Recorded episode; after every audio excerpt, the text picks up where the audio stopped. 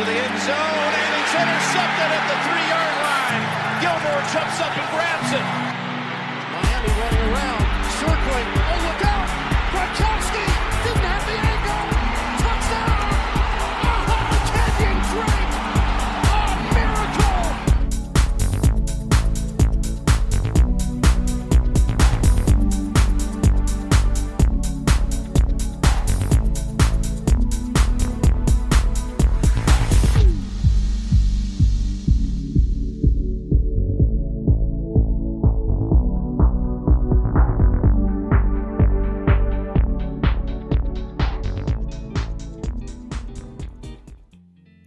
Seconda puntata della nuova stagione, torniamo dopo una settimana in cui è successo di tutto. Oggi è una di quelle puntate in cui l'ascoltatore ringrazia che il, il programma non è di tre ore, perché da tre ore saremmo arrivati a chissà quante ore. Quindi per fortuna qualcuno avrà detto per fortuna hanno abbreviato il programma perché oggi è una di quelle settimane in cui il programma, se fosse stato, diciamo, ne- nella vecchia forma, avrebbe affrontato una quantità di argomenti veramente enorme perché soprattutto ehm, ovviamente con nuovo, eh, la nuova struttura eh, bisogna operare magari delle scelte quando ci sono delle vicende extra sportive, extra football e questa settimana mi pare che ce n'abbia date. Purtroppo sono successe un po' di cose e quando noi abbiamo registrato l'ultima puntata non si era scatenato ancora il putiferio Antonio Brown. Un putiferio Antonio Brown che ha visto, come sapete, il neo ricevitore dei Patriots e quello già lo sapevamo che eh, era di New England Patriots eh, accusato di tre episodi di cui eh, con un'escalation di episodi dalla propria eh, allenatore ex eh, trainer e un'escalation di episodi che eh, si conclude con il terzo episodio che eh, è definito a tutti gli effetti uno stupro. Sicuramente avete letto i dettagli della vicenda nella sua particolarità è una delle vicende, e questo lo volevo sottolineare, una delle vicende più strane che mi sono trovato ad affrontare e a Red Flag ne abbiamo affrontate tante. Una delle vicende più strane che mi sono trovato ad affrontare a livello di eh, dettagli e di particolari perché è, ha molte caratteristiche questa vicenda inusuali o perlomeno sembrava averne perché dico sembrava? Perché poi sono usciti alcuni dettagli. Eh, la vicenda era particolare, appariva particolare all'inizio perché ehm, ci sono delle accuse e fino a qui è chiaro, si deve partire dalle accuse finché non si dimostra una cosa o l'altra si è innocenti fino a prova contraria. Però la particolarità era eh, la presenza di una causa civile e, ed è una di quelle cose che ehm, salta subito all'occhio di chi conosce e studia diciamo questo genere di vicende o comunque se ne tro- si trova a parlare di vicende simili ovviamente parlando di tante vicende nel corso degli anni mi è capitato di raccontare accuse più che fondate, accuse fondate che non hanno trovato le prove per essere dimostrate, magari in alcuni casi anche, eh, e accuse completamente infondate che già dall'inizio erano talmente strane che, diciamo, pur non speculando si arrivava magari a un determinato pensiero. Questa vicenda è particolare perché c'è la presenza di una causa civile e il terzo episodio è definito a tutti gli effetti uno stupro. Quindi c'è una sequenza di episodi, un'escalation, uno stupro con degli sms e la famosa frase che avrebbe detto Antonio Brown mi ha fatto sentire come uno, mi sono sentito come un vero stupratore. E mh, poi vabbè, l- bisognerà effettuare delle verifiche su questi messaggi, ehm, sugli sms che sembrano essere, diciamo, la prova, questi due sms, da quello che ho capito sono due, però la presenza di una causa civile è particolare che la causa civile, cioè nel senso quando senti parlare di stupro, il terzo episodio che culmina in un vero e proprio stupro, eh, per come è descritto, eh, nel momento in cui si parla di stupro vero e proprio, eh, viene da pensare perché eh, non viene da, pen- viene da, pensare erroneamente a ehm, come mai non abbia denunciato subito. Lì c'è tutta una psicologia dietro le vittime di determinate violenze, ma il perché uno stupro venga perseguito a livello civile, cioè nel senso questo è un caso criminale. Con tutto che gli analisti eh, delle, delle vicende legali hanno detto guardate che si parte dal civile e poi volendo la polizia, il dipartimento di polizia può diciamo avviare tutta la procedura che eh, porta all'apertura diciamo, ca- del, caso criminale. Quindi si va dal civile al criminale, al penale, volendo banalizzare il concetto. Però fa strano che eh, nasca come un risarcimento civile per dei danni e non come un qualcosa di, di criminale. Ehm, però, come detto, può eh, il tutto arrivare a questo. E ehm, perché civile? Perché il caso civile è, ha più eh, in America, e lo spiego in breve, nei limiti della mia conoscenza della giurisprudenza americana, il caso civile negli Stati Uniti d'America eh, non ehm, ha uh, come diciamo eh, natura del caso civile, questo non solo negli Stati Uniti d'America, eh, la, le prove che si devono portare eh, non ci deve essere la certezza del fatto, ma un'indicazione. Quindi, diciamo, nel mondo penale, eh, se io sono colpevole, se sono eh, colpe- di- se è dimostrato al 100% in modo inequivocabile e indiscutibile eh, deve essere dimostrato, quindi de- de- devono trovare tutti i dettagli, diciamo, che ne so, sono accusato di omicidio, finché non hanno le prove sufficienti eh, io non posso essere condannato, però nel momento in cui ci sono le prove che eh, certificano mia, il mio crimine, il mio reato, io vengo condannato e, ehm, e me ne vado in galera. E, ehm, vengo condannato nel momento in cui c'è la certezza. Nel civile, se si crede che io abbia commesso, ovviamente non si parla di omicidio, però per capire, se tutte le, le informazioni portano a pensare che io abbia commesso, io posso essere condannato. Invece, nell'ambito penale, non è tutte le informazioni portano a, ma deve essere dimostrato in tutto e per tutto in modo inappellabile e incontestabile. E, ehm, quindi ecco, diciamo, eh, la, la, la, presunzione di innocenza è quello che fa la differenza. Credo di averlo spiegato bene, se mi, mi scuso anticipatamente eventualmente con chi magari proviene dall'ambito eh, giuridico, ha studiato giurisprudenza o lavora nel settore, perché sicuramente avrà detto questo non ci sta, non ci ha capito un tubo. Però, eh, per spiegarlo, perché civile? Riassumendo, all'atto pratico, per chi è ignorante come me in materia, perché nel caso civile si ha più probabilità di vincerlo. Però essendoci uno stupro viene questo dubbio, però ci può arrivare comunque una vicenda del genere. E questo era un dettaglio che era particolare. E eh, l'idea le, de, che è nata nell'opinione pubblica è, eh, è una eh, causa in cui eh, lei vuole portare avanti la battaglia e cercare di avere un risarcimento, che poi risarcimento si chiedeva una cifra minima di 75 mila dollari.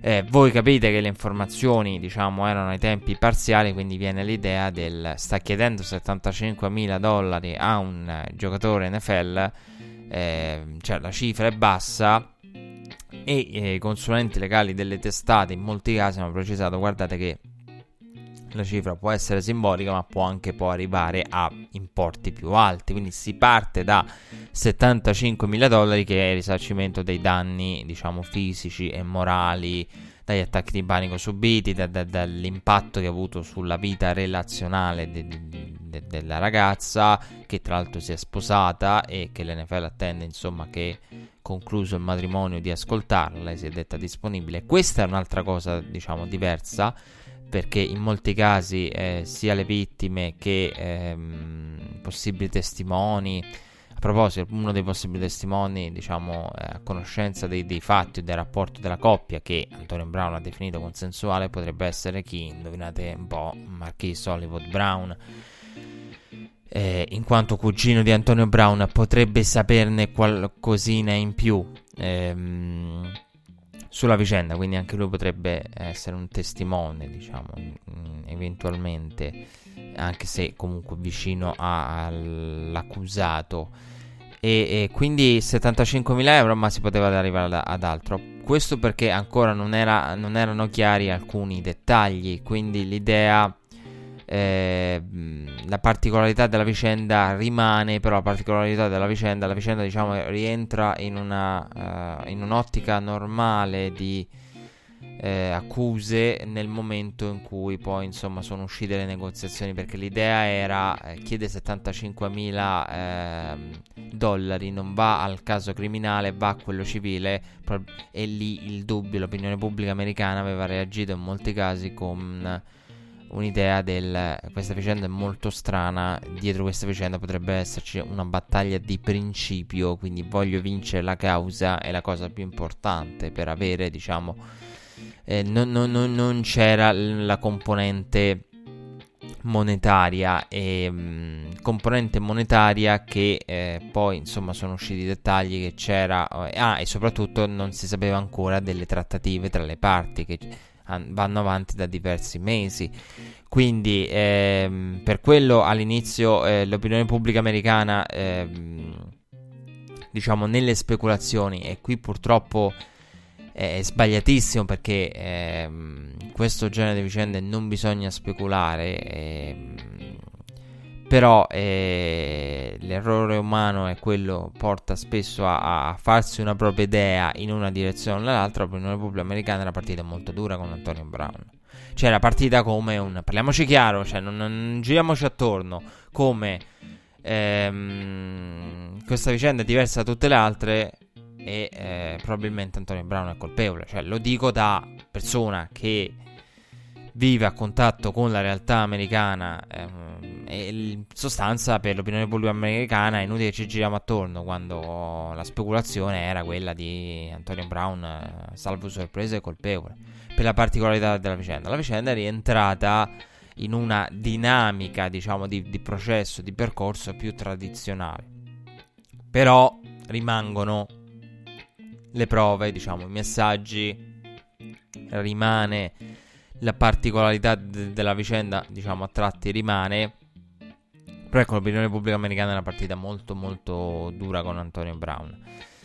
E dall'altra parte un Antonio Brown che era in trattativa con uh, la controparte da mesi e che ha rifiutato di pagare una cifra di poco superiore, questo è quello che è stato riportato, ai 2 milioni di di dollari, che qualcuno giustamente diceva per un giocatore NFL sono pochi, per Antonio Brown sono pochi.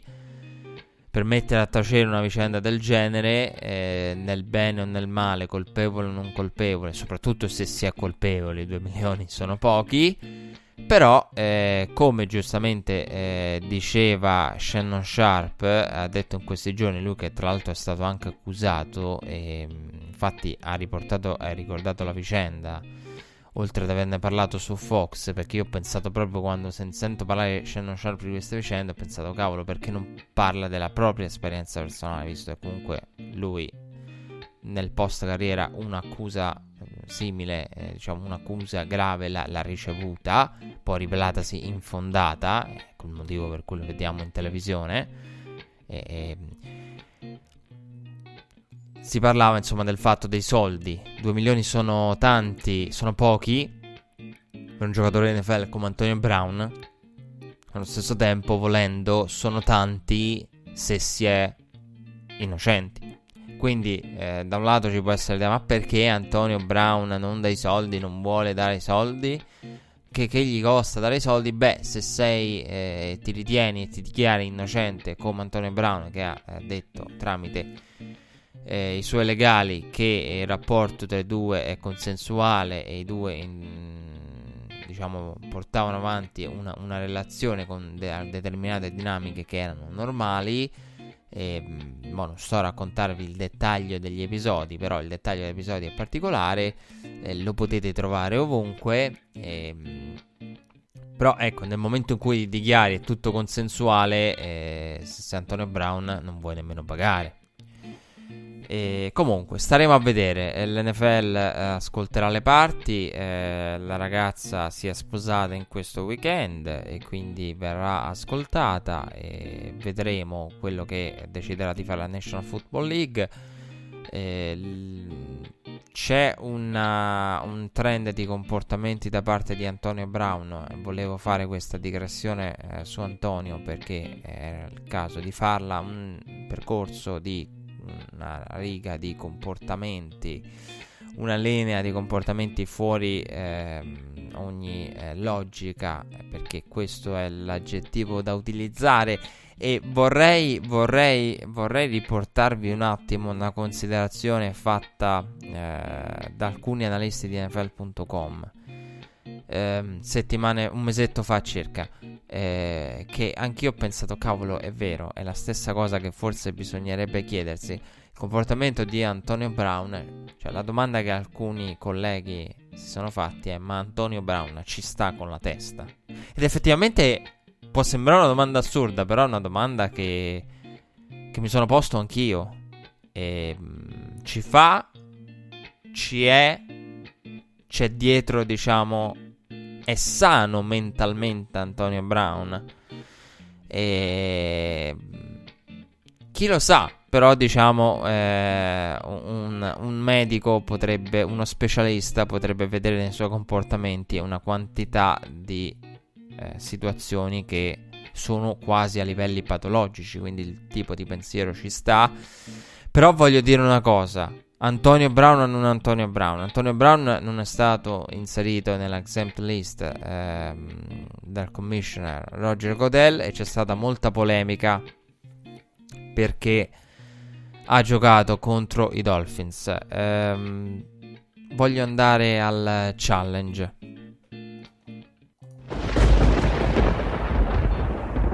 Per dire che se fossi stato Bill Belichick io avrei fatto giocare Antonio Brown come ha fatto lui.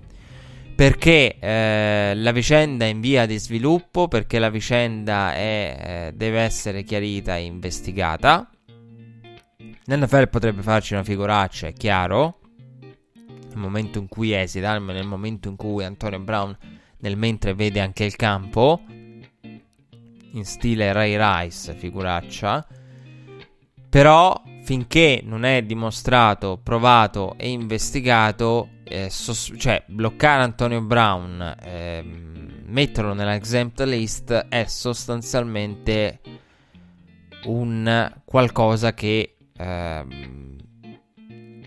è, è quasi l'equivalente di un colpevolizzare Antonio Brown perché nel momento lo fermi, nel momento qualcuno potrebbe dire è quello che devi fare per via precauzionale, cioè nel senso intanto ti arrestano e poi si fa il processo, però ehm, io sono d'accordo con tutte le sanzioni più pesanti possibili per tutti, per i Tyreek Hill, per gli Antonio Brown, ma nel momento in cui ci sono prove presunte tali, prove che eh, all'atto pratico basterebbero, come nel caso di Tyreek Hill, quindi c'è la possibilità o comunque ehm, di, di, di, di, penalizzare il giocatore anche laddove non c'è la giustizia ordinaria, sono più che favorevole, però nel mentre eh,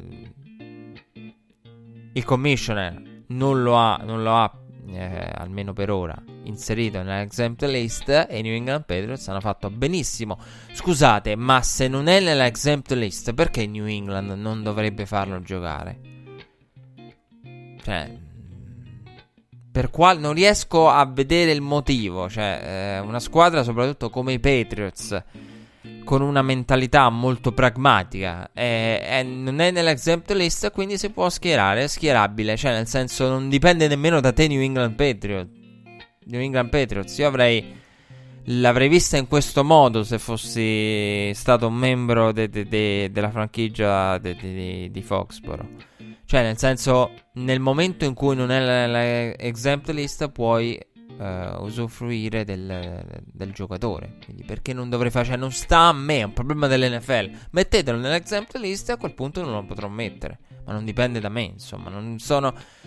Mike Lombardi ama dire Bill Belichick che, che, che è solito dire non sono un dottore. Eh, in questo caso, eh, fossi stato Bill Belichick, eh, per usare la stessa espressione, avrei detto: non, non, non, sono io il commissioner.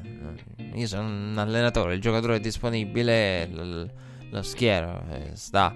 Eh, sono un allenatore, sono il general manager eh, non sono il, l'uomo addetto alla disciplina, non sono un commissioner, per quello c'è un commissioner. Comunque, eh, credo di aver detto più o meno tutto. Poi, tanto sulla vicenda Antonio Brown eh, ci torneremo magari a pezzi. Eh, strada facendo, magari recupereremo delle riflessioni, eh, recupereremo cose. E eh, poi vedremo anche, ne vedremo anche gli sviluppi. Eh, è successo di tutto in questa week 2, veramente, veramente di tutto. Perché abbiamo perso per 6 settimane Drew Brees per tutta la stagione Ben Afflisburger. Eh, infortuni a quarterback che sono stati il, il, tema portante assieme a tante altre cose. Eh, una settimana particolare. Voglio dire, voglio dire, ma perché Qual è il significato della finestra della domenica delle 19 con 10 partite? Sono contento che qualcuno l'abbia detto anche in America, perché se no... Cioè, io eh, mi, ha, mi, ha, un attimo tranquillizzato quando ho sentito da eh, colleghi d'oltreoceano e, e, diretti impiegati dell'NFL, quindi scrittori di NFL Com e giornalisti di NFL Network a dire non ci abbiamo capito niente delle partite delle 19 perché io eh, la prima cosa che ho pensato è ma ho raccolto cioè sono riuscito a vedere le partite? Praticamente no perché 10 partite in contemporanea con la seconda finestra che era di sole 3 partite. Quindi eh, una cosa che purtroppo capita perché è chiaro non c'è il bye e quindi c'è un sovrannumero di partite. Una distribuzione che onestamente a me non piace perché eh, ha creato nella, nella, prima parte la confusione con poi quando è così, qua, se, se, la si segue con Redzone, magari si sceglie una partita come faccio io, eh, che, che, è l'unico metodo diciamo per poter seguire il più possibile, poi sei comunque nel momento in cui c'è Redzone nelle mani della regia dell'emittente, quindi di NFL Network, che sceglie cosa farti vedere e cosa non farti vedere.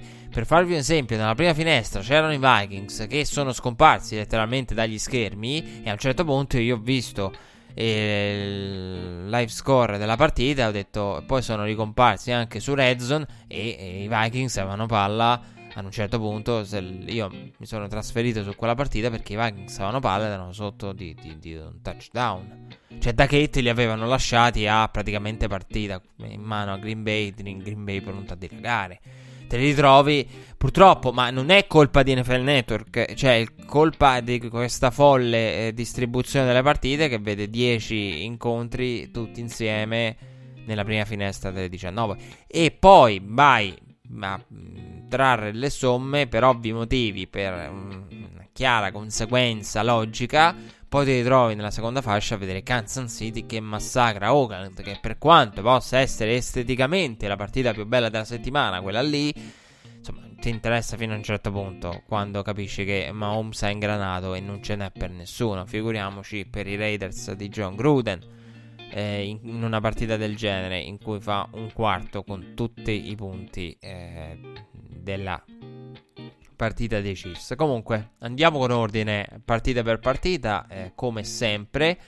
E partiamo dalla partita del giovedì con la vittoria di Tampa Bay contro Carolina. Una partita che, ehm, della quale si è discusso molto. Una partita brutta, brutta, brutta per Cam Newton. E una delle più brutte della carriera di Cam Newton. Io eh, credo che in questa partita eh, sia. N- non, non, riesco a guardare più di tanto la prestazione di Todd Bowles. Ehm, come defensive coordinator della difesa di Tampa Bay. Perché è vero che la difesa di Tampa Bay ha fatto bene e Carolina non ha mai dato l'idea di, di, di poter eh, gestire questa partita, non ha mai dato l'idea di, di poterla vincere, di, poter lottare concretamente. Cioè c'è sempre stato uno scarto. È una di quelle partite in cui sostanzialmente Carolina è arrivata a una yard dalla, da, dalla possibilità di vincerla con eh, quello snap ehm, e il reverse per, per McCaffrey. Però all'atto pratico, pur essendo arrivata vicina alla possibilità di, di, di, di lottare per, per, il successo, non lo è mai stata durante tutto l'arco del, del, della gara. E ehm, non riesco a focalizzarmi, non riesco a valutare e non, non, non me la sento di valutare la, la, partita di Tampa Bay a livello difensivo che è stata buona perché veramente è stata una buona partita. Per carità da parte della difesa di Tampa Bay però Cam Newton ha giocato veramente una delle più brutte partite della carriera.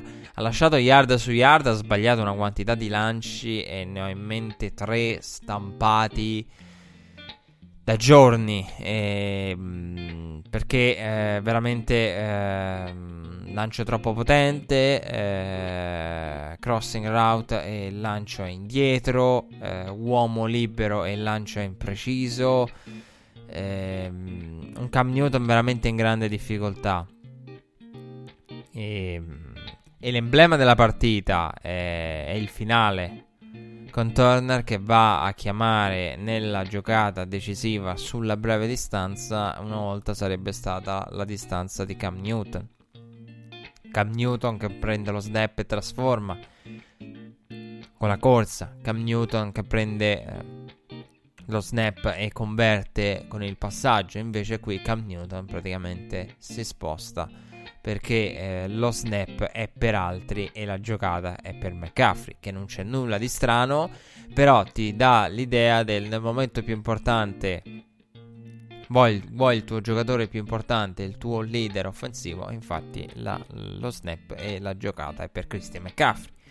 Quindi volendo pensarla in quei termini, eh, la, c'è coerenza in tutto questo da parte eh, di, Carolina e di Turner perché la palla va nelle mani di Christian McCaffrey. Però rende l'idea di come anche di quello che sia il momento di Cam Newton.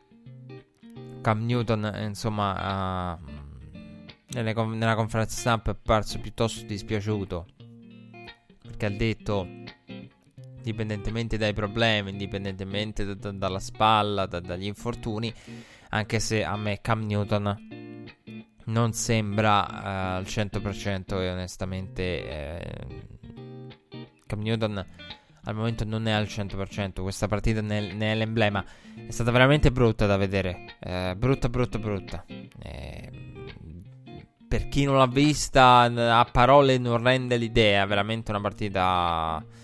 Una partita che ti porta a dire torneremo a vedere un cam non come livelli dell'MVP, perché probabilmente a quello già in molti ci siamo e mi ci metto dentro anch'io rassegnati all'idea Cam Newton nell'anno dell'MVP eh, non ritornerà ad essere quel giocatore lì, però ritorneremo a vedere un Cam Newton a buoni livelli, tornerà ad essere un giocatore sano, diciamo, sul medio-lungo periodo.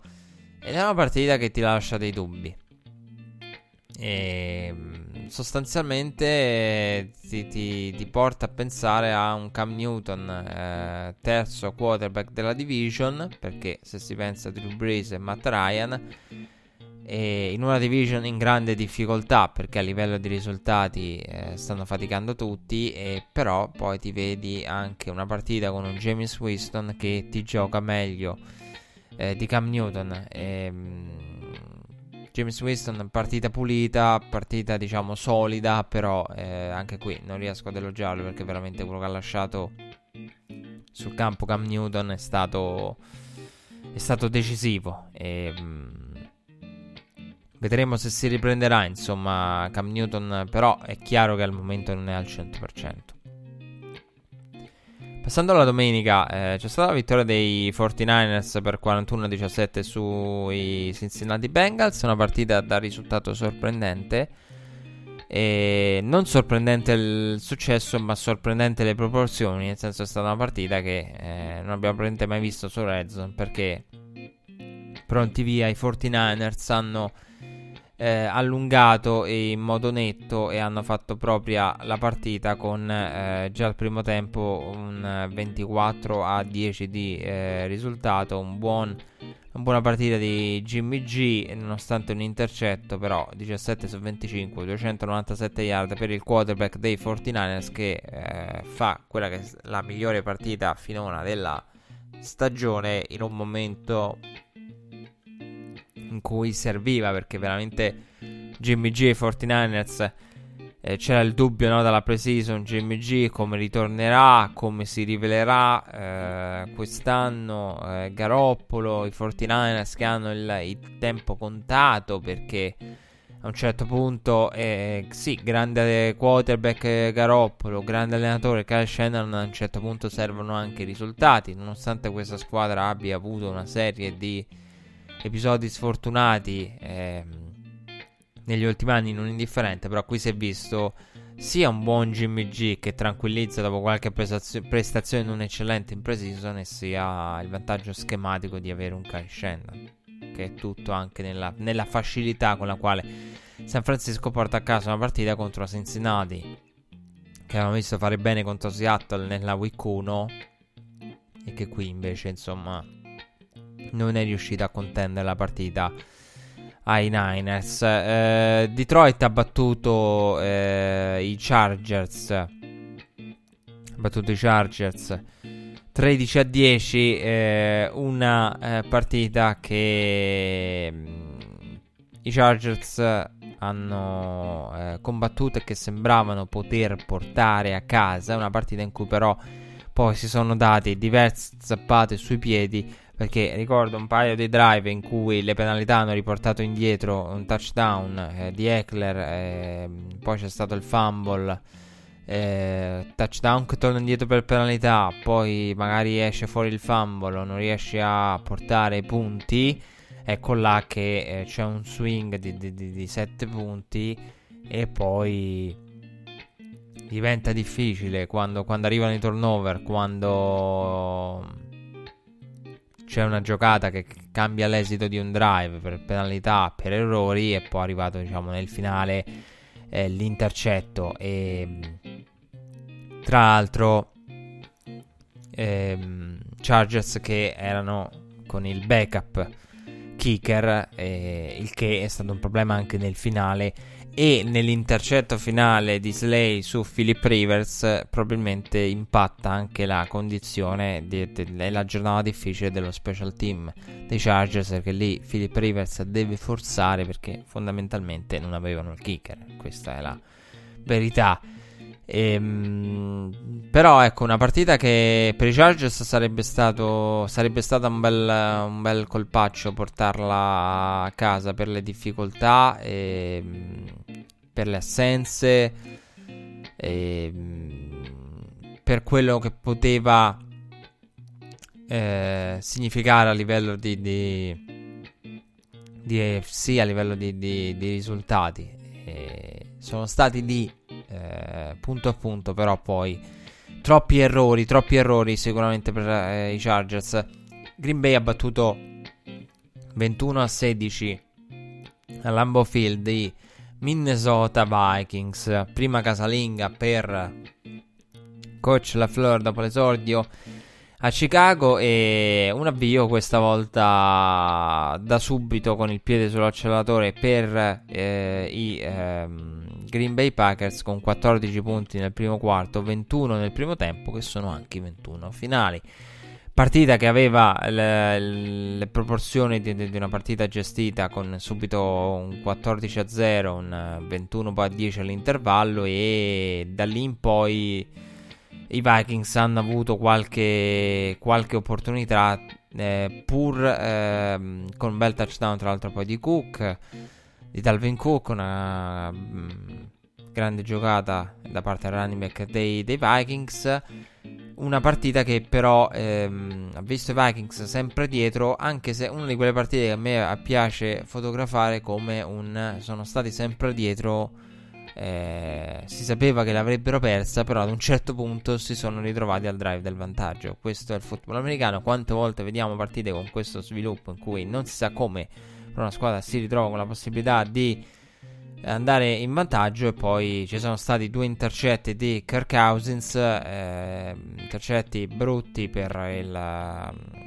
quarterback dei Vikings che nel momento decisivo manca l'appuntamento con i passaggi e i drive che contano 14 su 32 questo è il numero che, di cui tanto si è parlato perché addirittura la percentuale di completi è sotto al 50% per l'uomo da 84 milioni ehm, in tre anni totalmente garantiti e è particolare la situazione Vikings perché Cousins eh, a me piace come giocatore, sempre detto. Nei momenti decisivi, anche qui è mancato, però è curiosa la, la, la gestione. E qui lo abbiamo visto passare di più perché sapevamo che avrebbe passato più rispetto a perché veniva da 10 passaggi tentati. Però ecco l'idea che il, l- l'apparato offensivo, diciamo, volendo definirlo così, Kubiak e Stefanski, non si fidi al 100% di lui, c'è. Perché guardando come hanno gestito le chiamate nella scorsa, e, ehm, amo una metafora bellissima, no? Che a me piacciono queste metafore perché a volte riassumono concetti complicati in poche parole, come quella del quarterback traino e trainato, cioè chi traina e chi è trainato. Daniel Jeremiah dice un rapporto tra eh, staff e quarterback, usa questa metafora ehm, da tempo, è come la bicicletta, no? il bambino con la bicicletta è il padre, c'è chi va con la bicicletta a rotelle, quindi è proprio assistito, chi eh, ha l'impressione, il bambino che ha l'impressione di andare da solo ma c'è il padre pronto a tenerlo e il, metaforicamente no, il bambino che prende va da solo senza rotelle alla bicicletta.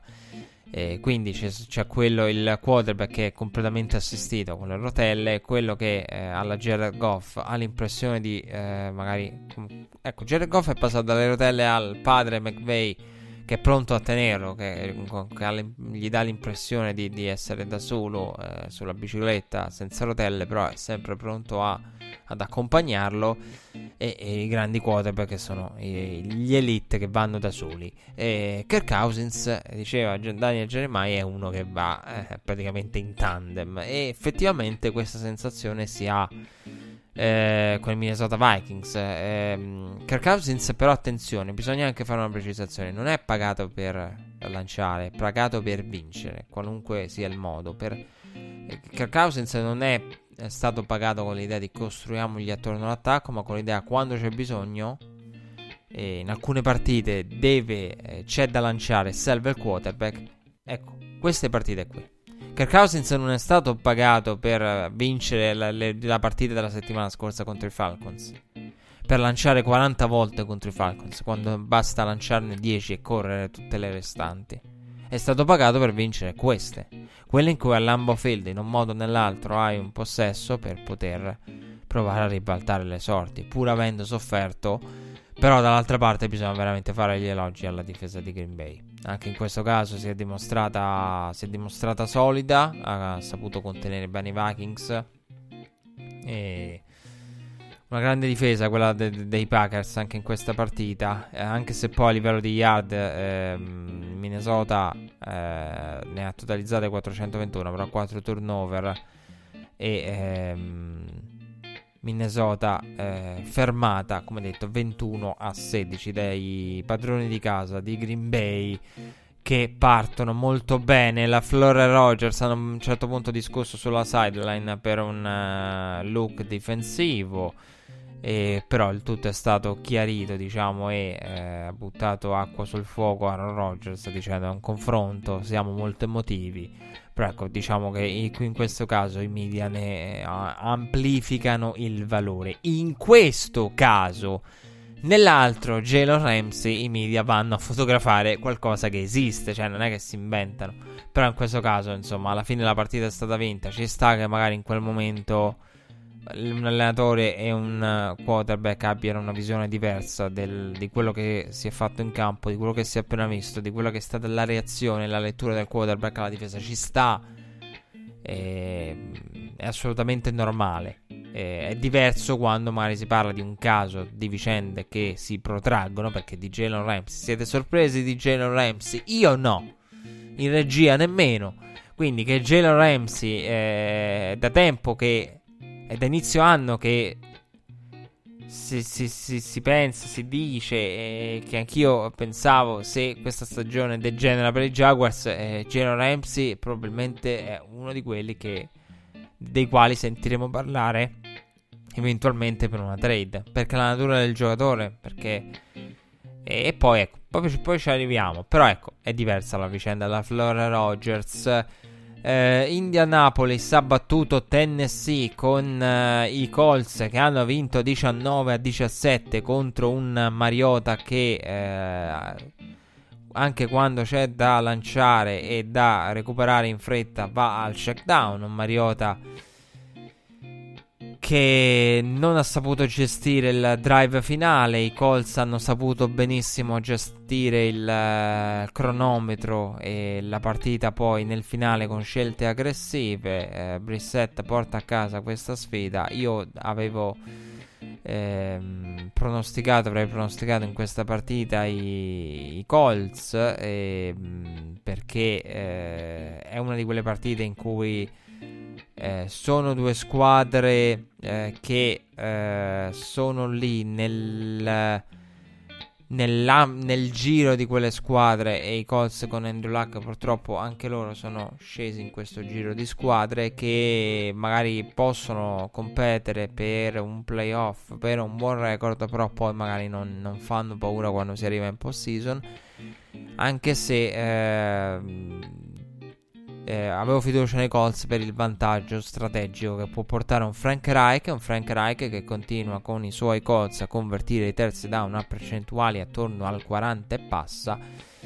E, 40-50% e, è assurdo perché nel mentre è cambiato anche il quarterback non c'è uh, Andrew Luck c'è Brissett che per carità però la percentuale di terzi down in un modo o nell'altro rimane eh, la stessa e il legge a livello di coaching c'è e rimane per questa squadra. Tra l'altro, Colts che hanno dovuto soffrire, aggredire e fare tutto quello che vi ho raccontato in una partita che però ha visto errori da, di Adam Binatieri che ha sbagliato un totale di credo 7 calci nelle ultime tre partite contando anche il, il, la partita di scorsi playoff nelle ultime non so quante partite. Un Adam Binatieri che al momento non mi risulta si sia ancora ritirato, però eh, probabilmente si andrà a ritirare a breve perché eh, anche per evitare una situazione imbarazzante perché il discorso è eh, qui stiamo parlando di uno dei più grandi della, della posizione uno dei più grandi kicker uno che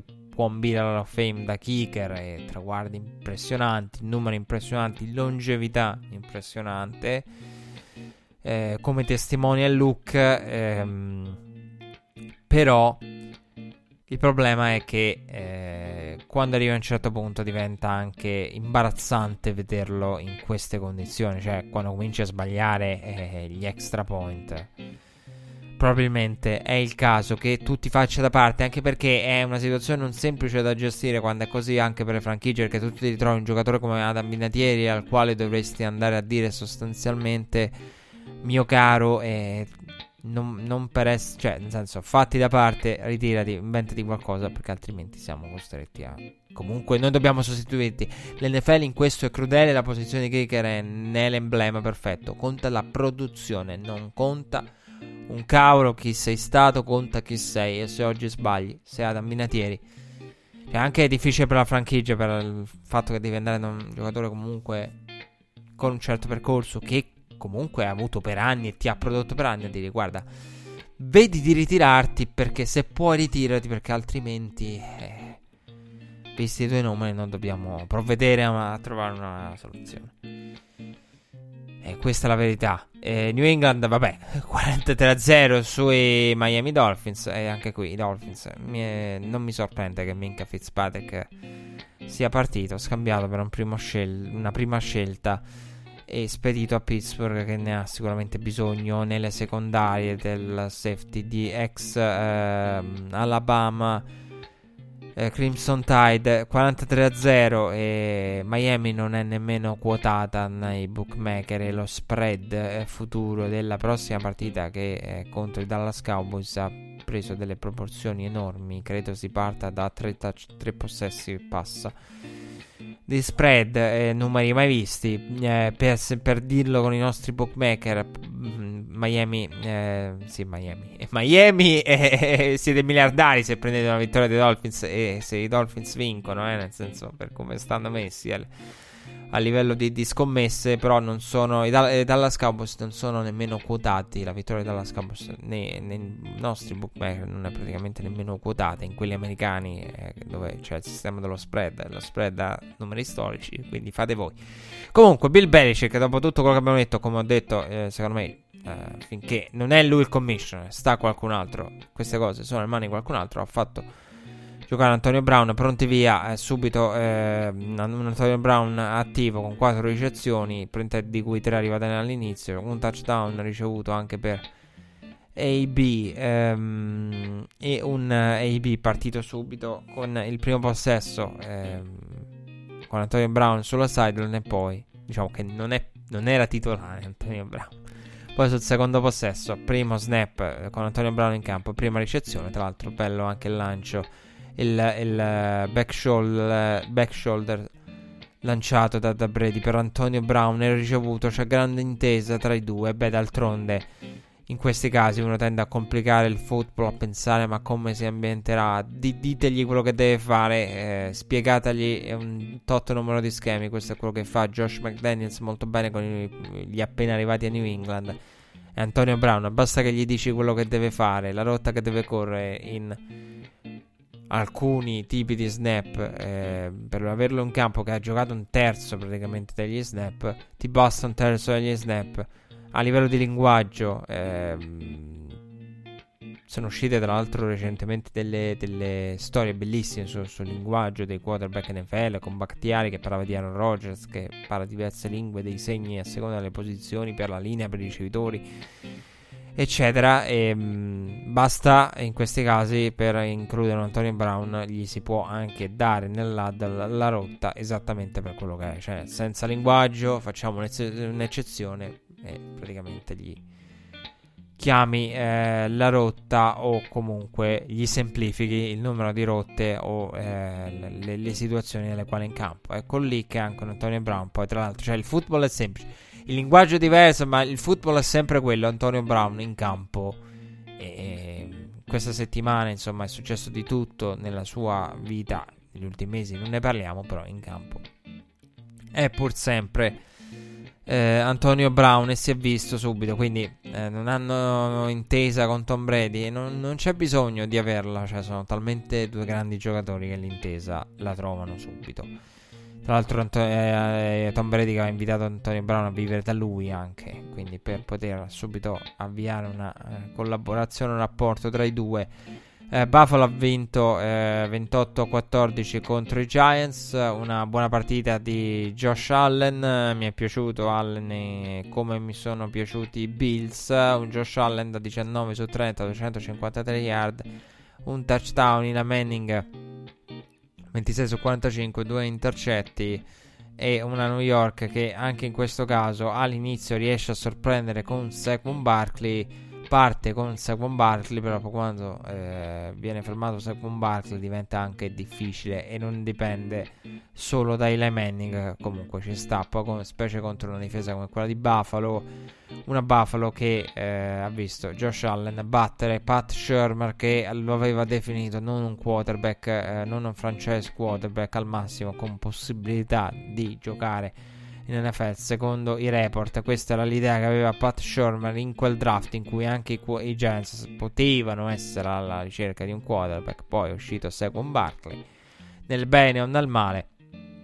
Quindi si è riscattato contro Pat Sherman ha risposto sul campo Josh Allen E non ha risposto invece sul campo alla sconfitta della scorsa settimana al blowout subito dai Patriots a Pittsburgh, che nel mentre ha perso anche Ben Rafflesberger, infortunatosi al gomito. Tra l'altro, un infortunio brutto e le cui conseguenze e proporzioni erano visibili proprio dal gomito di Rafflesberger. Cioè, voi dite come? C'è bisogno di essere medici. Qui facciamo gli avvocati, i medici, però eh, in questo caso è, era più facile fare i medici con l'infortunio di Rafflesberger che gli avvocati con il caso di Antonio Brown perché l'infortunio di Rafflesberger si vede proprio il, la parte eh, fuoriuscita. Quindi un infortunio eh, molto eh, f- eh, al gomito che eh, immagino molto ehm, frequenti per chi segue il baseball. Quindi vedere proprio il, il giocatore che si tocca il, il gomito non, non, non, con questo gomito che esce, diciamo, volendo dirlo in terra terra però quindi si era capito da subito l'entità della cosa. È entrato Mason Rudolph che ha giocato una partita discreta. Io dico anche calma e sono d'accordo con chi predica la calma perché è vero che me- c'è fiducia in Mason Rudolph, anche il motivo per cui Dobbs viene poi spedito tranquillamente ai Jacksonville Jaguars a me Mason Rudolph non dispiaceva in sede di draft, eh, però dico anche attenzione perché eh, Mason Rudolph ha prodotto, ma ha prodotto col flip flicker e poi è diverso, sempre va detto lo stesso discorso ogni volta, un conto è non ti hanno mai visto in campo in una partita vere e proprie, ti vedono come backup, un conto è ti inizieranno a preparare le partite contro. Eh, e un conto è eh, Mason Rudolph che gestisce una parte di partita e un conto è Mason Rudolph che ti deve andare da qui fino a fine stagione perché Rafflesberger deve operarsi operazione inevitabile.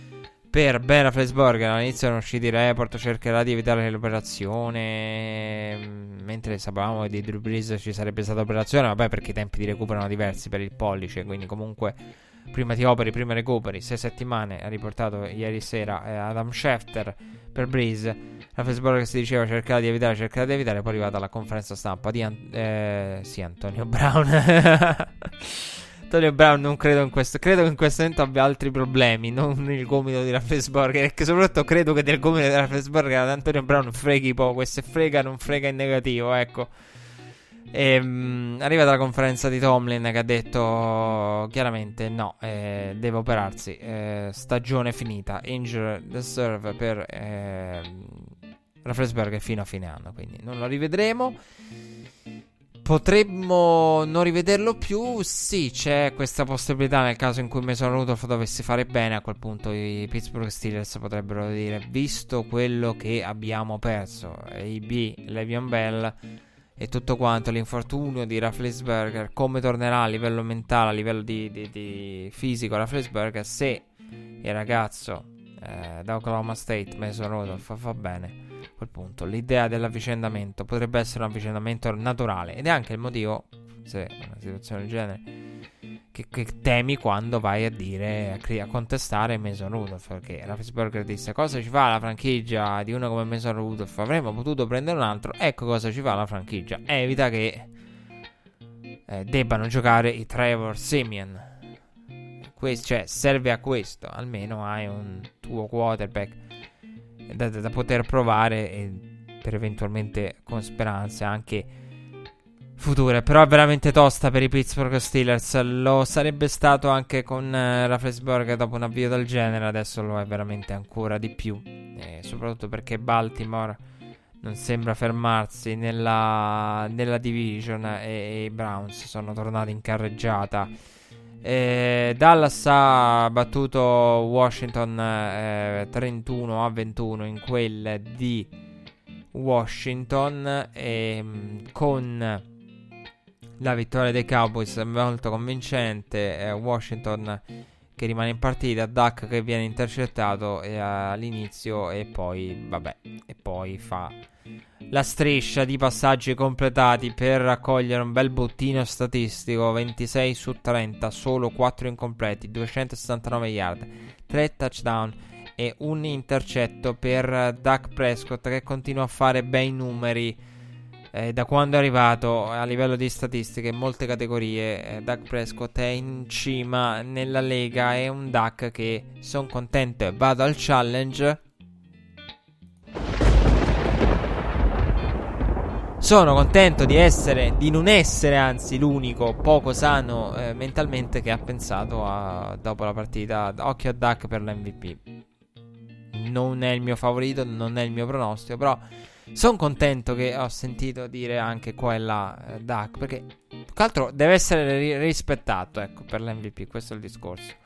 Poi è un candidato, insomma, qui siamo all'inizio, cambiano un attimo la stagione, lo sanno bene alcune squadre, quindi basta un attimo a cambiare le sorti di una stagione, una striscia negativa di risultati, infortuni, cambiano in un attimo le cose, però Duck deve essere rispettato nella corsa per l'MVP, almeno per il momento. L'andazzo sembra essere quello e mh, vabbè ci si aspettava una vittoria di Dallas alla fine è stata più agevole di quello che pensavo e perché io avrei pronosticato una partita un po' più sofferta. Sì sono 10 punti di scatto però Dallas l'ha avuta poi in controllo ad un certo punto nel terzo quarto era agevolmente ad inizio secondo tempo in controllo e, mh, per cui diciamo, era, era, era in mano, aveva in mano le redini della partita Dallas e io me la sarei aspettata un po' più combattuta, non, non per Washington, anzi, eh, però per la, per la natura delle sfide all'interno della division, per la natura delle sfide specifiche tra Dallas e, e Washington, invece no. Eh, Baltimore ha battuto 23 a 17 Arizona. Mm, Cardinals eh, con un buon Kyler Murray questa volta per tutto l'arco della partita. Una partita positiva da parte di Kyler Murray che però il suo eh, record di inizio carriera, eh, numeri che non si vedevano all'inizio carriera dai tempi di Cam Newton con 300 e passa yard lanciate in, in, negli esordi, nel partito di esordio 25 su 40, 349 nello specifico contro i Ravens e vuol dire tanto contro la, comunque una difesa come quella di Baltimore con una uh, difesa di livello passano in secondo piano perché Lamar Jackson ha fatto una partita notevole 24 su 37 è notevole a dire poco 272 yard 2 touchdown 120 eh, yard corse 250 eh, passa yard eh, in aria e 120 eh, via terra per Lamar una prestazione da dual threat storica per Lamar Jackson. E, mh, mm, sì, diciamo eh, che questa eh, prestazione qui di Lamar vale molto. Ha corso più eh, Lamar rispetto alla partita precedente, come ci si aspettava. Ha fatto una partita eh, più in linea con le sue caratteristiche, con quello che probabilmente è il Lamar Jackson che vedremo quest'anno. Con il braccio a, a far male e le gambe pronte ad approfittare di ciò che la difesa lascia ed è quello che è successo in questa partita.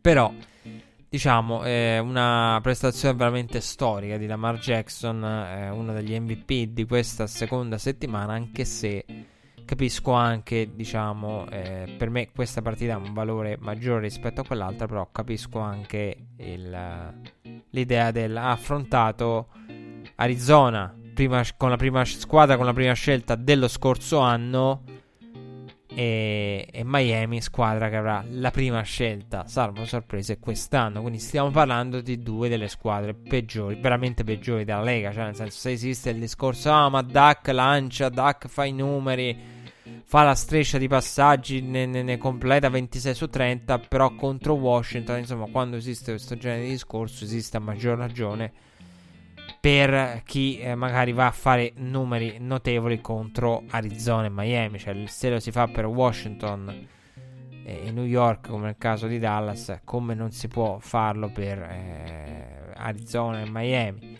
Però quello che ha fatto Lamar è stato spettacolare e vedremo strada facendo la prestazione di Lamar Jackson. Fatto sta che i Ravens sono 2-0 e dall'altra parte, che dire, Kyler Murray eh, mi è piaciuto, anche se ehm, si tratta comunque di, di una eh, prestazione particolare da parte dei Cardinals, perché per quattro volte, credo, sono andati al field goal eh, nelle 10 eh, yard avversarie.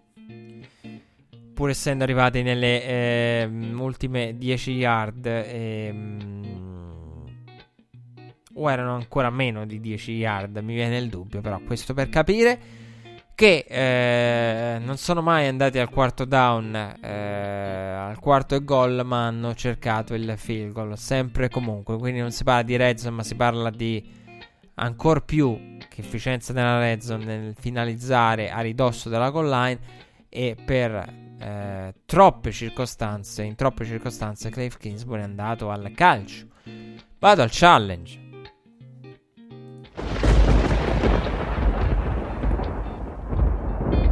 Calcio o non calcio rimane il dato di fatto che Cliff Kingsbury, Sean McVay, tutto stesso problema a Sean McVay, cioè sono tanti e non riesco a capire il perché.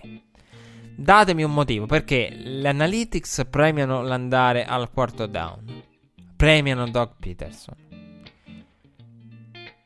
Ehm, premiano quello, quello che fa Philadelphia ormai da anni. Però non riesco a capire, cioè nel senso, questi eh, giovani della nuova scuola, Cliff, Cliff Kingsbury, Sean McVay, McVay uguale, se non addirittura peggio, eh, perché sì, la finta di punt, ma poi il quarto down, il quarto down spesso non, non, non si va.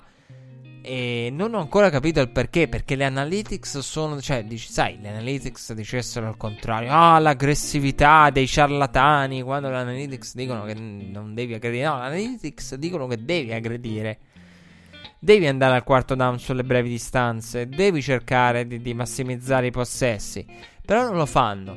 Probabilmente arriverà con l'esperienza. Anzi, sicuramente arriverà con l'esperienza. Vabbè, nel caso di Cliff, Cliff Kingsbury, sia la seconda partita in NFL ci sta che non vuoi fare il gambler sputurato, il discorso è, diciamo, lo, lo, lo, lo porta, lo rende d'attualità Cliff Kingsbury con i Cardinals questa settimana, però il discorso esiste anche e soprattutto attorno a Sean McVay. Eh, Houston ha vinto contro Jacksonville 13 a 12, non una grande partita a livello offensivo per Houston, eh, positiva però a livello difensivo per i Texans contro un Garner Minshew. Eh, non come la prima settimana, ma comunque una prestazione di buon livello. Con eh, a tutti gli effetti una partita che è arrivata alla, all'ultimo possesso. Con il, la possibilità di andare a pareggiare da, dal pareggiare la partita dal sotto 6-13 Jacksonville per cercare il touchdown del 13 pari. Lo trova ma eh, invece di andare all'extra point nell'ultimo minuto decide di andare per eh, la conversione da due punti. Eh, la squadra di Dog Marrone e la conversione da due punti è fermata con box carico. La, la Leonard Fournette viene fermato corto rispetto alla goal line e Houston porta a casa questa vittoria dopo la rocambolesca sconfitta contro i Saints in quel finale del Monday Night della Week 1. E voglio spezzare una lancia a favore di Dog Marrone. È vero che nella giocata di Leonard Fournette il box era pieno, cioè nel senso il discorso è dove cavolo voleva andare Leonard Fournette? Sì, e quello lo abbiamo pensato tutti, cioè nel senso che troppo, la difesa era troppo pronta.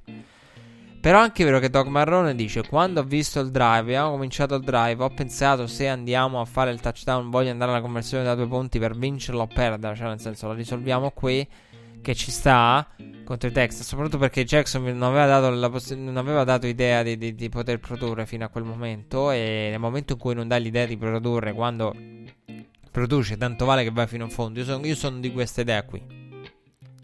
Cioè, dato l- visivamente l'idea di non poter produrre una volta che sei lì, te la giochi, cioè, nel senso, due yard da coprire, o la vola spacca.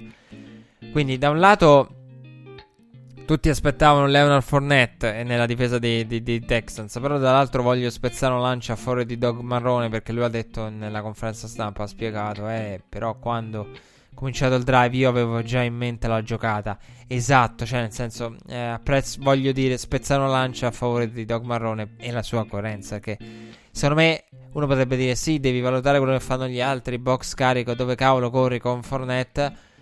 Però è anche vero che secondo me devi essere coerente. Io, eh, se fossi un allenatore, eh, nel momento in cui affronto l'ultimo drive, io voglio partire con un'idea in testa per la conversione da due punti. Cioè, voglio che avere un'idea chiara, voglio essere coerente e convinto. Non, reazio- di, non di reazione, partire con una mia idea di quello che voglio fare nella giocata che decide la partita.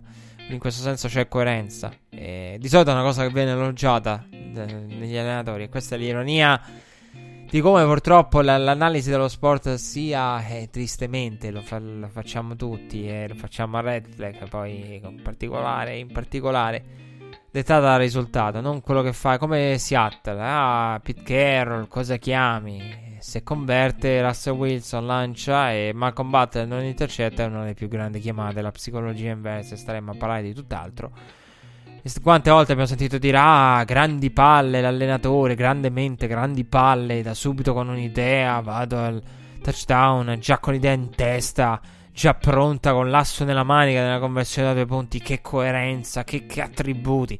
Lo fa Doc Marrone, gli va male. E... Diventa, diciamo, lo stupido che, che, era partito con un'idea. Se, se gli fosse andato bene, staremmo qui a parlare de- della coerenza di Doc Marrone che aveva già pronta la giocata da due punti e ne era convinto e non ne ha mai dubitato. Ancora prima di, di, di, del drive di arrivare nei pressi della goal line avversaria, già aveva in mente la giocata nel caso della conversione dei punti. Vabbè, Kansas City che ve lo sto a dire a fare, tutti i punti in un quarto, lo sapete, Mahomes storico in questo senso, un Patrick Mahomes da ehm, 443 yard, 4 touchdown, ancora una volta 3 o più touchdown, 400 e passa yard, 30 su 44 28 punti per Kansas City Chiefs, arrivati tutti nel secondo quarto e Oakland ha fatto altrettanto nel primo. Pronti via, Oakland è partita bene con il field goal di Carlson, il touchdown di Terrell Williams da 4 yard ricevuto da Derek Carr e poi il nulla. E, però bisogna anche dire che mh, mm, questa partita è stata una partita in cui Kansas City ha veramente dominato dove Kansas City tornava indietro, penalità, holding, eh, e poi eh, si davano, prendevano 10 yard di penalità e poi lanciavano per 30 in risposta. Cioè, sembrava una partita che, che anzi, eh, dico, cioè, dire una partita da, da, da, da non lo so, da, film, da, videogioco, per quanto è surreale, no? Quello che fanno la penalità, tiemo, ve lancio per 30 e così, cioè, sembrava che, che, che si divertisse. Patrick Mahomes eh, sicuramente non si è annoiato, un po' meno si sono divertiti i Raiders. Però non, non, mi è piaciuta più di tanto Oakland. E, ehm, per quanto a livello difensivo abbia fatto buone cose contro i Broncos, a livello offensivo sicuramente Carr si, attratti dall'idea di essere un giocatore maturo per la tranquillità, per la presenza e tutto quanto. Però non mi è piaciuta perché Oakland è, ecco, quello che non mi piace di Oakland è le caratteristiche offensive. Questa è una squadra che mm, ha un suo modo di intendere l'attacco con Gruden ed è un suo modo di intendere l'attacco aereo e un suo modo di intendere l'attacco a livello anche di bilanciamento per cui è una di quelle squadre che fa il proprio gioco. Ecco, metaforicamente parlando, Oakland è, di, è il tennista che fa il proprio gioco. Sempre e comunque. Ehm, anche quando magari il proprio gioco non, non, basta. Perché qui Oakland ha continuato a fare quello che faceva all'inizio, anzi è calata. E non, ha, non, non poteva in alcun modo stare al passo dei Kansas City Chiefs. Cioè, appena eh, Kansas City all'inizio Mahomes ha sbagliato, sbagliato, sbagliato. Poi Kansas City ha ingranato. E da quando ha ingranato, Oakland non ha manco mai dato l'idea di poter, di poter produrre. Purtroppo, diciamo che Oakland eh, fa quello che fa e lo fa, diciamo, in tutte le circostanze. Ehm sì, non, non, dà l'idea di essere una squadra in grado di, di, di, di poter avere la, la, botta di esplosività che serve nello, nello, svantaggio. Perlomeno mi ha fatto questa impressione. Ha continuato a fare la propria partita, ma eh, a quel punto non bastava più per poter al, quantomeno provare a lottare. Anche se il divario tra le due squadre è enorme, quindi lottare è una parola grossa. E um, Chicago si è riscattata dopo la sconfitta contro i Packers, andando a vincere contro Denver in una partita di cui si è parlato molto per la penalità a Bradley Chubb che da regolamento è giusta, da buon senso sbagliata perché lui tra l'altro viene anche toccato e stessa l'inerzia finisce addosso Mitch Trubisky, rough in the passer nel drive importante in cui poi Trubisky trova il Ehm, passaggio per il calcio eh, per la vittoria. I Bears vincono con un calcio. Che co- Fangio fa una faccia come per dire: Mannaggia, mo che. Contro di me le fate queste cose quando eh, ero eh, io eh, parte del staff di allenatori col cavolo che entravano i calci. E questo è vero, è povero Fangio con eh, Pinero che ha trasformato da 53 yard. Voglio andare al challenge. Mamma mia, challenge.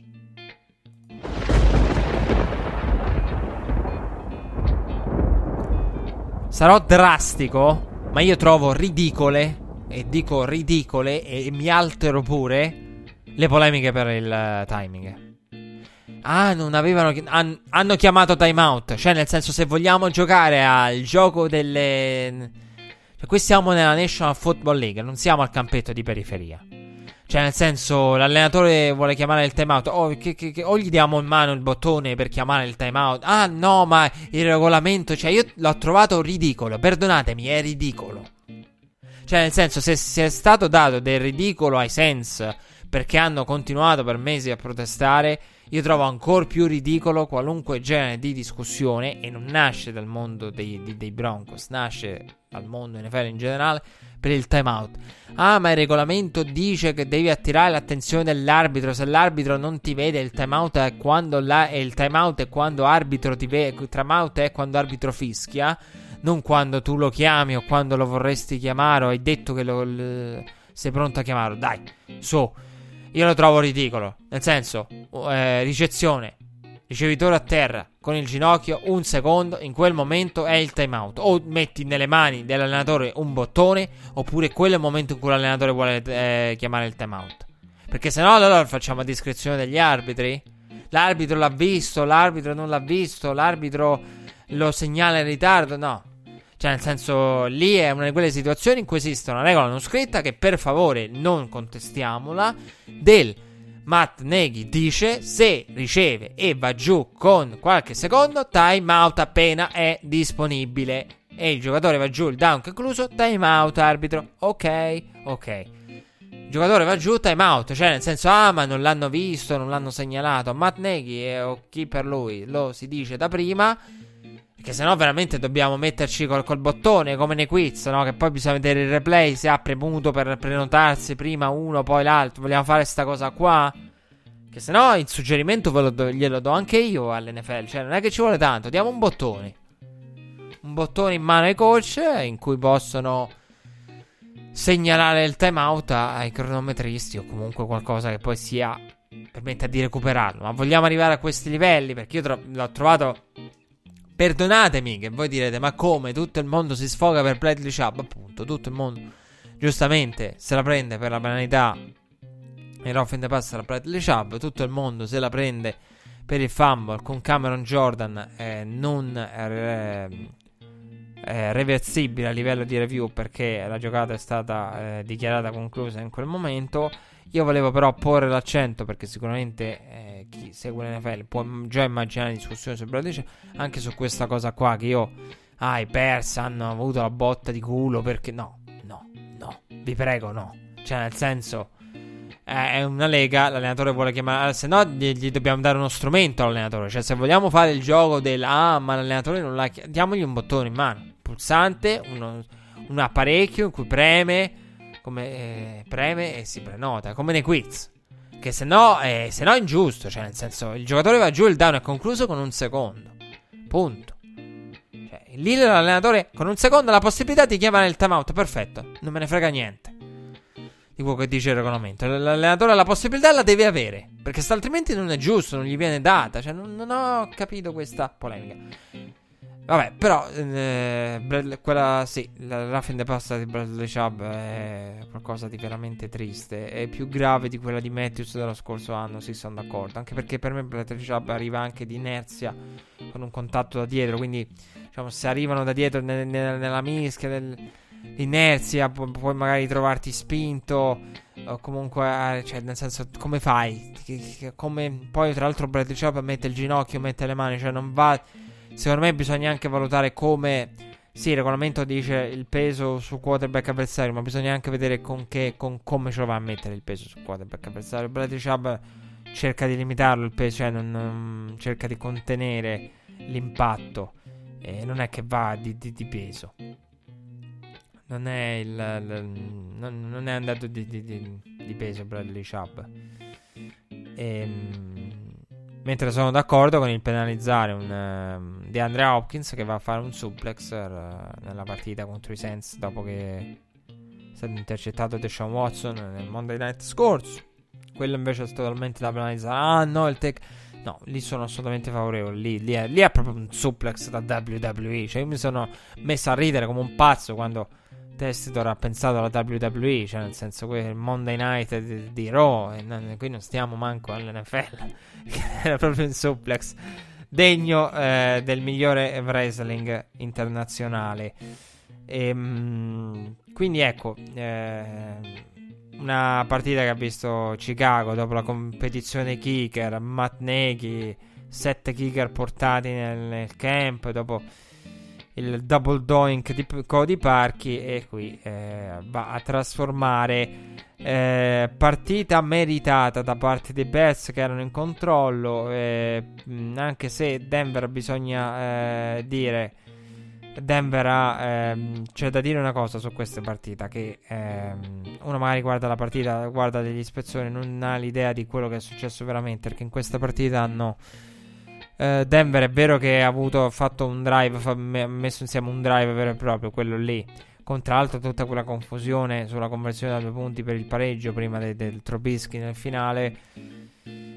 Perché eh, praticamente Denver arriva, va alla conversione da due punti, penalità, eh, va a calciare da uno, penalità eh, sull'extra point de- di quello che poteva essere il pareggio Vic Fangio dice: Lo sapete, vi dico penalità eh, da, da, per una conversione da 2 che si accorcia ancora di più. Perfetto, io ritorno ad andare da 2, ritorno all'idea originaria e converte. Però è vero che Denver ha messo eh, insieme un solo drive. Tra l'altro, bella prestazione di Sutton in questa partita. Veramente grande ricezione, grande ricezione a parte posteriore della Enzo per il touchdown, per passaggio di Flacco. Um, buona partita da parte di, alcuni ricevitori di, Denver, tra cui, come detto, Sutton mi è piaciuto molto. Però la partita non rende l'idea perché è stato un festival delle penalità. Perché Garrett Bowles, l'uomo col bambino in braccio in stile Re Leone, ehm, ha veramente giocato una partita a livello di disciplina pessima, tante penalità. Quindi, magari si vedeva, diciamo sì, la storia della partita è stata fatta anche di Denver, grande giocata di Lins, eh? penalità. Bulls, tra l'altro con i telecronisti che scherzavano su, su quel poraccio che eh, poraccio, cioè è responsabile lui anche. Però troppi holding, eh, ehm,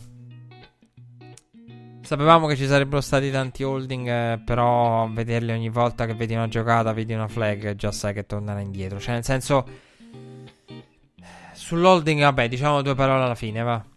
E comunque, diciamo, partita anche con tante penalità che portano indietro giocate e ti, ti limitano a livello offensivo. Poi sì, all'atto pratico, legalmente, penalità o non penalità, ha messo insieme un drive a Denver. E ha fatto bene come, come, come lo stesso ragionamento fatto prima, non l'ha fatto in questo caso a, provarle, a provare da due punti. Poi Trobischi. Eh, Trobischi. Vado al challenge. Whisky Trobisky, qui il coach di Whisky, se lo fa front office di Chicago perché Mitchell Trobisky eh, eh, tutto sembra tranne che un franchise quarterback eh, cioè detto onestamente. Eh, Chicago fatica a trovare l'esplosività fatica a trovare le giocate Trobisky ha fatto una bella giocata però è anche vero che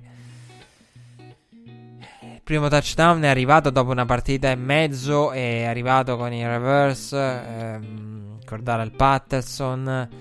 Cioè, eh, questa squadra non, non, riesce a segnare. Non riesce a segnare con il proprio quarterback. I touchdown ha seri, seri problemi offensivi. E Mitchell Trubisky è uno dei responsabili. Cioè, è inutile che scappiamo dalla triste realtà. E in un anno in cui Trubisky era uno dei più scommessi per l'MVP. Cioè, scherza tanto, però non so come, non so perché. Non, cioè, nel senso. Non so perché uno voglia eh, decidere di buttare i propri soldi per una cosa del genere. Perché Trubisky MVP aveva detto fermatevi. Però, cioè, nel senso, io personalmente ho fiducia in Matt Neghi. E si riscatteranno a livello offensivo. Però, eh, cioè, la mancanza di esplosività e di touchdown nell'attacco Chicago è una cosa imbarazzante. E Trubisky ne è uno responsabile. Cioè, non di che ci nascondiamo. E Trubisky sta facendo delle prestazioni, diciamo, storiche anche a livello negativo, a livello numerico. Però il discorso Trubisky magari tornerà con calma, stagione lunga, vedremo.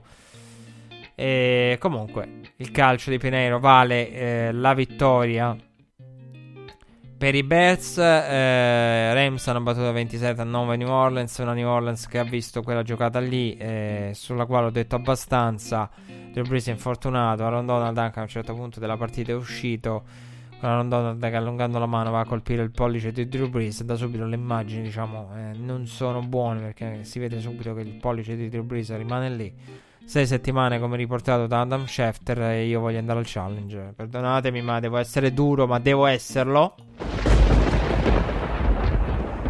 Teddy Bridgewater non mi è piaciuto. Teddy Bridgewater non mi è piaciuto contro i Rams. Qualcuno diceva meglio rispetto all'ultima week della scorsa stagione, quella in cui fu portato a scuola da Kyle Allen contro i Panthers. Però a me, onestamente, Bridgewater in questa partita non è piaciuto. Quindi un Bridgewater che comincia a sbloccarsi. Io non l'ho visto in questa partita, anzi, ho visto un grosso salto da Drew Brees a Bridgewater che è, e lo ricordo per chi se lo fosse perso, il, il backup più pagato della Lega e dovrà, dovrà, veramente dimostrare che quei soldi lì da backup che prende come backup più pagato della Lega non, non sono spesi in vano eh, però io ho visto un, insomma adesso starà tutto a Sean Payton nel preparare Teddy Bridgewater per uh, questa avventura da partente sicuramente lo vedremo migliorare che un conto è partire da riserva, un conto è prepararsi tutto il tempo da partente, però a me non è piaciuto. Quindi questi segnali positivi da Bridgewater che una parte dell'opinione pubblica ha visto contro i Rams io non l'ho visto. Cioè, ho visto proprio da quando è entrato Bridgewater la partita era sotto controllo per i Rams. Poi bella corsa di Cooper Cup. Sono arrivati touchdown, è arrivata la produzione, è arrivata al 27 a 9. E la partita poteva cambiare perché eh, il risultato era ancora in equilibrio quando c'è stato quel fumble. Eh, tra l'altro, io ne ho parlato per una vita in una delle primissime puntate di Red Flag. Me ne occupo ormai da non so quanti anni, quanto tempo della mia vita ci ho passato a spiegare il concetto di reversibilità. Che ve lo sto a dire a fare. La reversibilità di una giocata è se fermi, non puoi. Il, il, il review e le moviole, l'ho sempre detto come massima mia personale, il, um, la moviola review porta indietro, non manda avanti. E questa cosa deve essere fissa nella mente di tutti. Quando si scrivono i regolamenti, quando gli, gli, vengono spiegati agli arbitri, che cavolo di senso ha quella roba lì. Il review non eh, può mandare indietro tutte le volte che vuole, ma non può mandare avanti.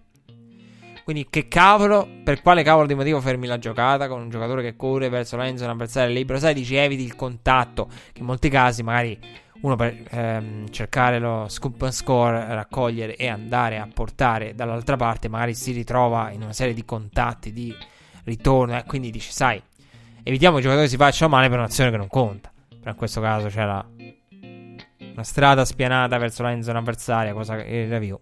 Che, che ve lo dico a fare? Eh, cioè, m- non lo so, in regia stavano dicendo questo, dici sempre le stesse cose. Ma eh, che ve lo dico a fare? Non le dico manco più perché il concetto di reversibilità è quello review, manda avanti quando, quante volte vuoi, manda indietro, ma non manda avanti.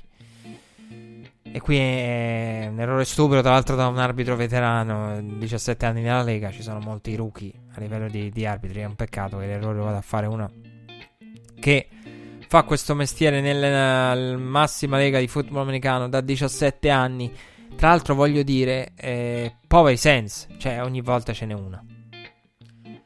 E, e Philadelphia ha, ha, perso contro Atlanta che ha vinto al Mercedes-Benz Stadium di Atlanta. I Falcons hanno vinto 24 a 20 in una partita particolare. È una partita che ha visto Carson Wentz uscire, rientrare, infortuni. Deshaun Watson, eh, sì, Deshaun Watson, Deshaun Jackson ehm, Alshon Jeffrey, ehm, Zach Ertz a un certo punto, anche lui dolorante, ehm, problemi per la linea di Philadelphia, eh, a livello di infortuni, ehm, veramente una partita sfortunata a livello di, di, di, di uomini e di infermieria.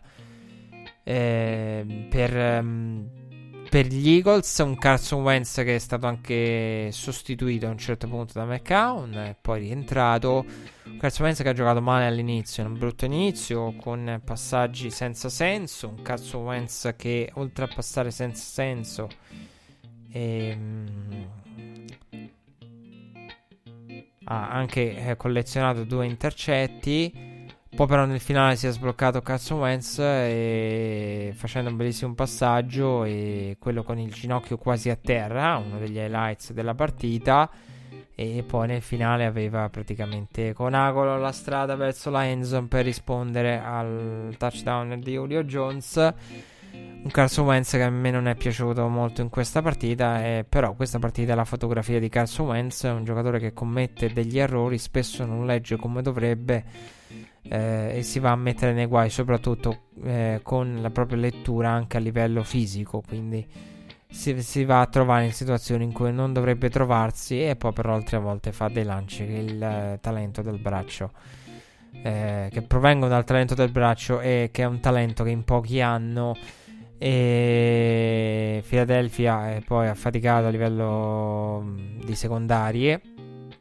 Ha blizzato molto Jim Schwartz iperaggressivo e poi è stato punito dallo screen pass con un bel blocco per Julio Jones fino al touchdown sul quarto down che poteva diciamo metterla in cassaforte per gli Eagles che hanno inseguito per tutta la partita ma anche in quel momento erano avanti. Ehm, tra l'altro, eh, fumble costosissimo per gli Eagles è sottovalutatissimo. Una delle giocate sottovalutate della partita. Eh, fumble su ritorno ad apertura secondo tempo con gli Eagles che ricevevano. Quella è stata una giocata che il valore magari uno non si ricorda più. Però sono quelle giocate che io amo ricordare perché nessuno se le fila. Però. Però lì Philadelphia si è trovata ad inseguire quando poteva essere, nonostante un primo tempo difficile, solo sotto di un possesso da subito. Invece poi è scesa ancora di più. Philadelphia, tanta aggressività, Jim Schwartz, i Blitz e poi purtroppo puniti da, dall'attacco di Atlanta. La difesa di Atlanta ha fatto una buona partita, a me non, non è piaciuta particolarmente Atlanta, non, so, non, non sono piaciute più di tanto queste due squadre. Hanno fatto attimi di luce ad attimi di buio. Tra l'altro, quando queste due squadre si incrociano, come hanno ricordato i telecronisti anche nella diretta, Conisworth e Al Michael, eh, Michaels, eh, vengono sempre partite strane tra queste due squadre qui. Quindi non, non, non, non farei proclami su nessuna delle due, né in negativo per l'Eagles né in positivo per i Falcons. E l'aggressività di James Wars, il problema, ragazzi miei, è uno. Cioè, nel senso, io, io lo penso da settimane. Il challenge. Cioè, qui si parla di Sidney Johnson, ragazzi. Darby. Darby. Cioè, parliamoci chiaro. Parliamoci chiaro. Cioè, nel football americano mancare un touchdown è sempre brutto. Se sei Matt Ryan. Ma quando per tre volte hai Calvin Ridley hai tre possibilità per il touchdown con Julio Jones, Calvin Ridley. E la manchi lì è uno di quegli incompleti che comunque accetti con felicità perché pensi, cavolo, prima o poi glielo faccio. Cioè, una volta, due volte, tre volte. E qui, e qui si parla tanto di Sidney Jones. Mi ricordate quando vi raccontai del report di Peter King con eh, sean Payton, che ne quello che fu poi il massacro, la più brutta partita che carriera Canso Wentz, l'ha definita ai tempi, puntava ad attaccare Sidney Jones. No, no, no, qui il problema è anche Darby. soprattutto Darby. Qui il problema è anche di, di, di, dei numeri 1. È un grosso problema le secondarie degli Eagles. Si dice spesso, si dice spesso nel football americano, dicono le secondarie, dicono. Eh, noi non possiamo coprire per uh, una vita i ricevitori, cioè nel senso se la passa lascia a un certo punto non arriva il quarterback lo, il passaggio lo completa. In questo caso è il contrario. Cioè in questo caso se fossi un giocatore di linea degli Eagles penserei dentro, dentro di me l'esatto opposto. Tra secondarie e linea, front seven in questo caso direi, eh, se fossi un giocatore del, del, del, della linea di, di, di Philadelphia, penserei non posso arrivare al quarterback a ogni snap. E soprattutto quando non ci arriva non può essere un passaggio completato in una grande giocata. Purtroppo questa è la natura degli Eagles. Jim Schwartz la conosce, ha aggredito fin troppo, nel senso nell'ultimo drive è stato fin troppo aggressivo quando poteva un attimo contenere Atlanta invece di andarla ad aggredire così, però insomma lì legge bene Matt Ryan. D'altronde il motivo per cui, per cui si sono trovati in vantaggio gli Eagles è l'aggressività di Jim Schwartz. Cioè ha detto chiaramente ce la giochiamo con la pressione perché i secondari non coprono. E ripeto, Malcolm Jenkins è riconoscibile a tratti e Darby... Il problema è anche Darby Partirei da Darby prima di arrivare a Sidney Jones.